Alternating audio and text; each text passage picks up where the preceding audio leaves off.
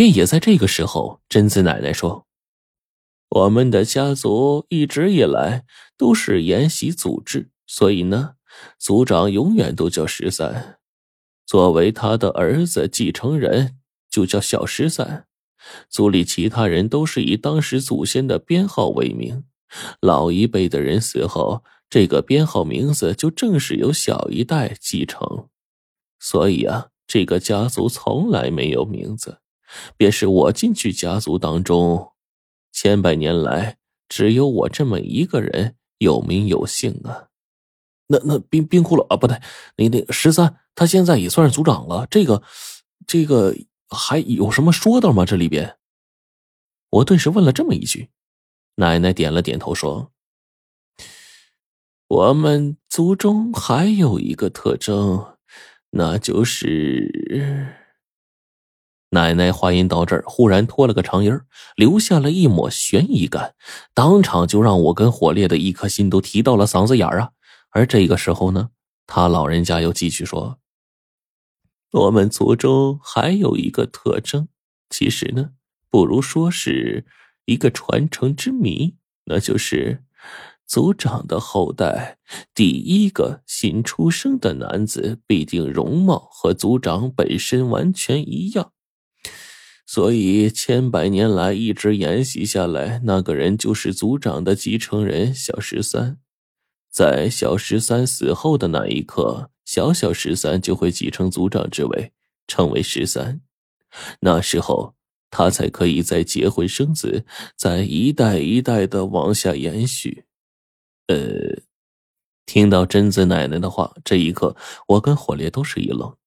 火烈的发愣，大概是因为他对这种传承的怪异方式有些不解，而我则是完全不同。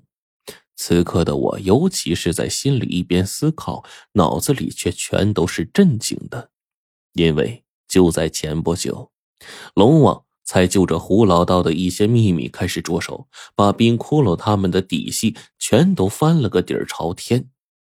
到了最后一刻，更是把那些历史痕迹都翻了出来。就在这其中，便有一条重要的线索，那就是历代查到的资料里都会有一个跟冰窟窿长得一模一样的人。而我跟黄队、程程在第十墓的时候，更是亲眼看见那尊万箭穿心的冰窟窿雕像。不对，准确的说，应该是十三雕像。也就是这个镇水家族的族长十三，如果照这么算的话，此刻贞子奶奶的一番话就把我们之前得知的这些情况全都对上了。冰窟窿就是十三，历代十三因为传承，所以身为族长，他们都长得一模一样。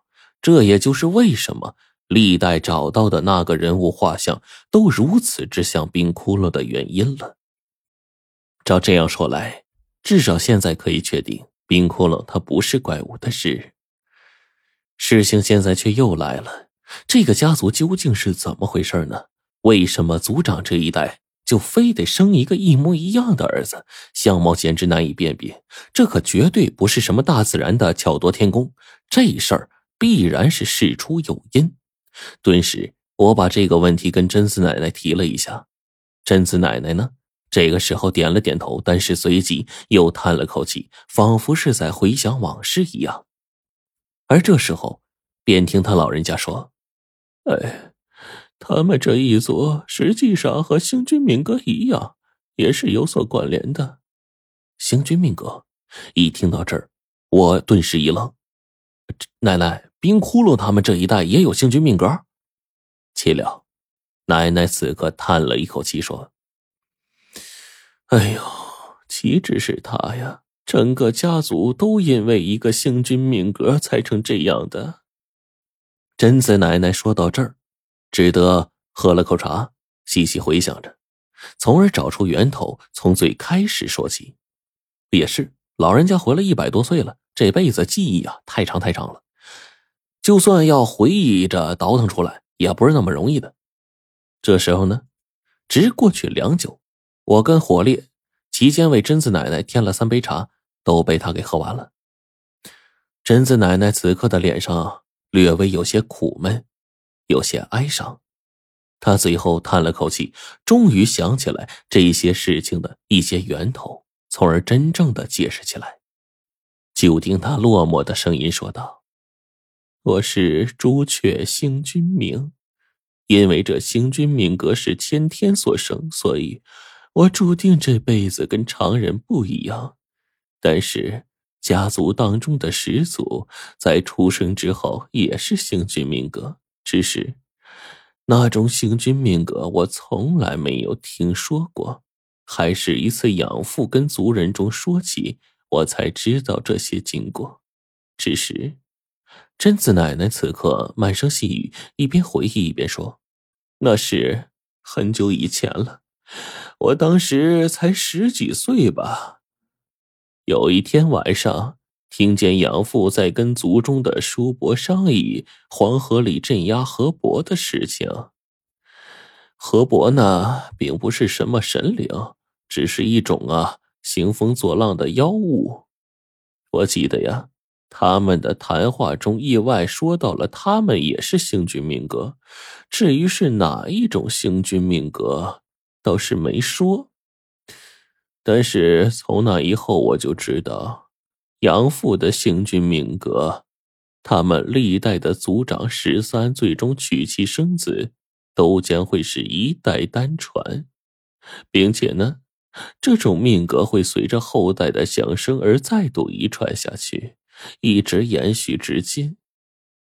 此间一听说贞子奶奶的话，我的心里顿时一滞啊，我就不禁问道：“奶奶。”那要生了孩子长得和自己父亲一模一样还好说，那要生个女儿再长得一模一样，那不苦了自己女儿吗？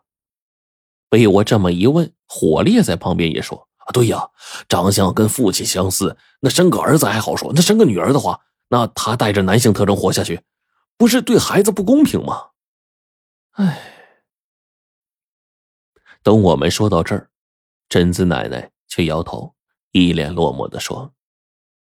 事实上，如果生出女儿，她一旦出世，活不过一炷香的时间，因为这种命格只适合男儿。若是到了女儿身上，就会瞬间发作，孩子从此就没了。这这这么残酷吗？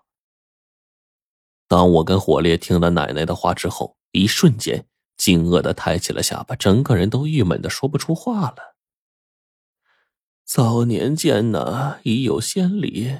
早在千年之前，最终那一代的族长无奈呀，去求当时的方士为自己配了药物喝掉，直接作用到了后代。从此以后，这一族的族长十三就只能生男子，不会生女孩。这事儿一直延续了数千年。啊！贞子奶奶这番话，当即让我和火烈都愣住了。没想到，真正延续了这么多年，而这个家族后面还残存着如此之多的往事，并且这些往事竟然如此的诡秘。这会儿，我忽然想起了冰窟了这家伙，他从小就生长在这样一个没有名姓、没有所有。一个孤零零、沉闷寂寥的古家族当中，一直如此吗？这样的日子我不敢想象。而他们家族除了镇水之后，好像也没有别的事情可做。这是一个没有姓名的家族啊，一个默默隐藏在背后千万年没有人知晓的家族，也太低调了吧。